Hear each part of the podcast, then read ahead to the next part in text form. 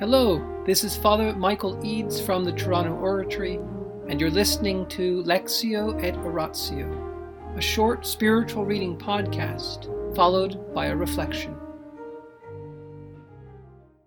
The Life of St. Philip Neri by Antonio Gallonio, section 13, chapter 157 The Love Which Gregory XIV Had for Philip. Here I must tell you how much Gregory XIV loved Philip, both as cardinal and as pope. He was very fond of him and took great delight in his company. He always welcomed him with a smiling, cheerful face and hugged him affectionately. Nor would he allow him to stand in his presence or talk about anything until he sat down and put his biretta on. One day the Pope was rushing to embrace him as usual, and I was there he burst out into these words Oh, how fortunate you are! You have far surpassed us in holiness, Father. Even if we outrank you in rank and power, being as we are the vicar of Christ on earth. There are some very high ranking cardinals of the Holy Roman Church present, who, under that pontificate, used to pay great attention to Philip and were also delighted with his company. These were Gabriele, Cardinal Paleotti, Fra Michele Bonelli of Alessandria, Giulio Antonio Santoro, Alessandro de' Medici, Agostino Valier, and Vincenzo Lauro. And in addition, there was Ippolito Cardinal Aldobrandini, the major penitentiary, who is today responsible for governing the church with such a reputation for holiness and wisdom distinguished under the name of Clement VIII.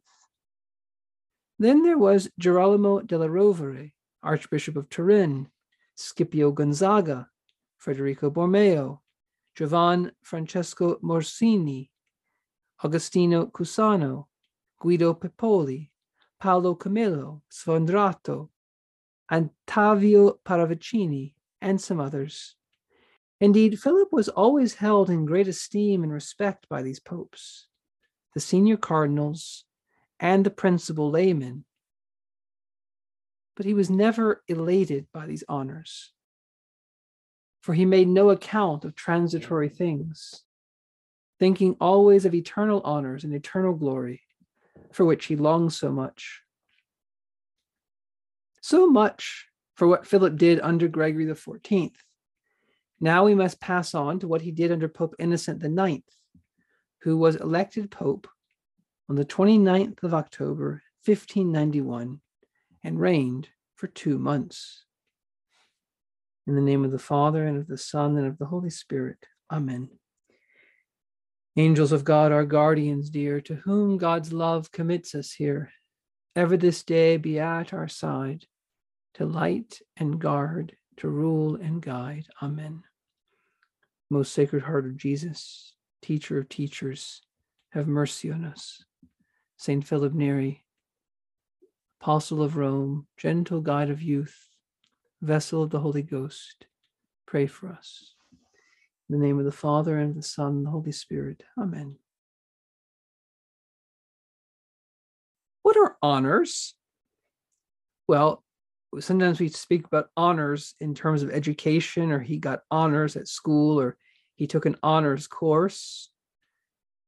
But in general, the word just means a, some kind of recognition of excellence, some kind of external manifestation that we've done something well. So if they honor someone as a great painter, or they honor someone as a good teacher, or they honor someone as a faithful physician or loyal service, there's some kind of external recognition of the excellence that a servant has or for the job they've done. And so, how does the Pope honor a very distinguished priest, layman in the church, bishop? Well, one of the things he did was he'd make them a cardinal. And this is the way of telling the whole world how much service this person had done, and that then the person would be a special advisor to the Pope and be chosen to elect the next pope. So tonight we're hearing about the death of Gregory XIV and the election of Innocent IX, who lived only two months. And then have another pope soon after the so 1591 was a, a year of three popes. But the the point is that these honors that the Pope could give, ecclesiastical honors, are very difficult to manage. And there's other kinds of honors. There's honors in every every institution, every family, every organization. There are ways in which this the society will honor those who do great service for it. And that's good. It's human, it's very natural. What is the virtue, though, that will enable us to handle these things well? For example, there's a virtue that helps us to deal with food, named temperance. There is a virtue that helps us to be self control with drinking, sobriety. There's a virtue that helps us deal with our anger, that's patience. There is a virtue that helps us deal with how to punish people, that's gentleness. There's a virtue that helps us deal with our desire to do things in an intimate way with someone else. We call that chastity. There's, a, there's something that helps us deal with our desires for money. We call it, uh, well, there's the vice of avarice, but there's the virtue of magnificence if you're doing lots of uh, big gifts to people. Okay. So um, but basically a justice. So, what is the virtue that helps us handle honors? Well, it's the virtue of magnanimity, great souledness.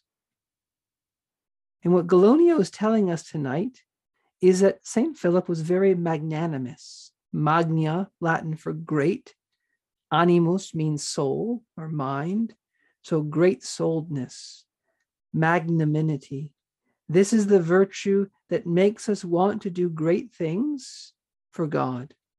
But it's the virtue that wants honors in the right way. Okay, that helps us deal with honors. Magnanimity does not deny that there is something great or excellent in us. It doesn't deny that there is some honor that should be given to us. But what does magnanimity do when it comes from the Lord? Magnanimity makes us recognize that whatever excellence we have, whatever gift we have, is not from ourselves, but from God. And it makes us recognize that the true honor is in heaven. The true honor is when God will say to us, Well done, good and faithful servant. The true honor is to be friend of God, to be one of his chosen ones. And so, in a human way, sure, we can be recognized for something we've done for the church. We can be made a cardinal. When St. Bonaventure was made a cardinal, he was washing the dishes. And the Pope's representatives came with the red hat to say, You've been made a cardinal. You know what Bonaventure said? He said, Oh, put the hat over there on the bush, and I'll get it when I'm finished. In other words, he was not elated by these honors, and Philip wasn't either. The Pope many times tried to make Philip a cardinal, and he kept pushing it away. But he kept the hat and would throw it in the air and play around with it. And any ambitious young man, ambitious people want honors. That's what they do. They want honors. They're desirous of being honored.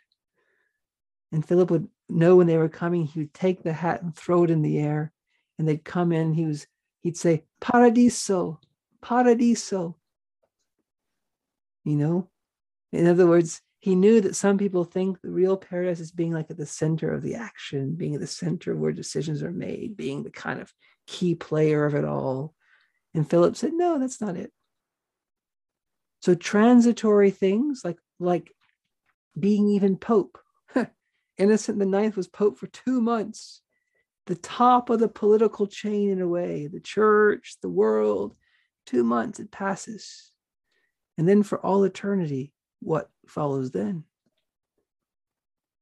So we have to ask for the grace to be magnanimous. We have to ask for that grace. It balances out humility. Magnanimity makes us want to do great things for the Lord, great things that are in accord with the gifts that He's given us. So we have to know what we're capable of. And it also makes us able to despise the honors of this world, to not be slaves to them. So, how does humility help us? Well, humility makes us recognize our defects. Humility enables us to see the good gifts in other people. And so we have to pray for both magnanimity to push us on, to not be small souled and say, oh, I can't do that. That's beyond me. No, it's not.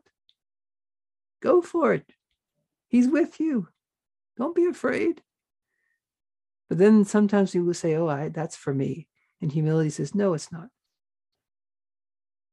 So we need to recognize the gifts the Lord's given us, but also the defects. And to recognize that God has given gifts to other people too.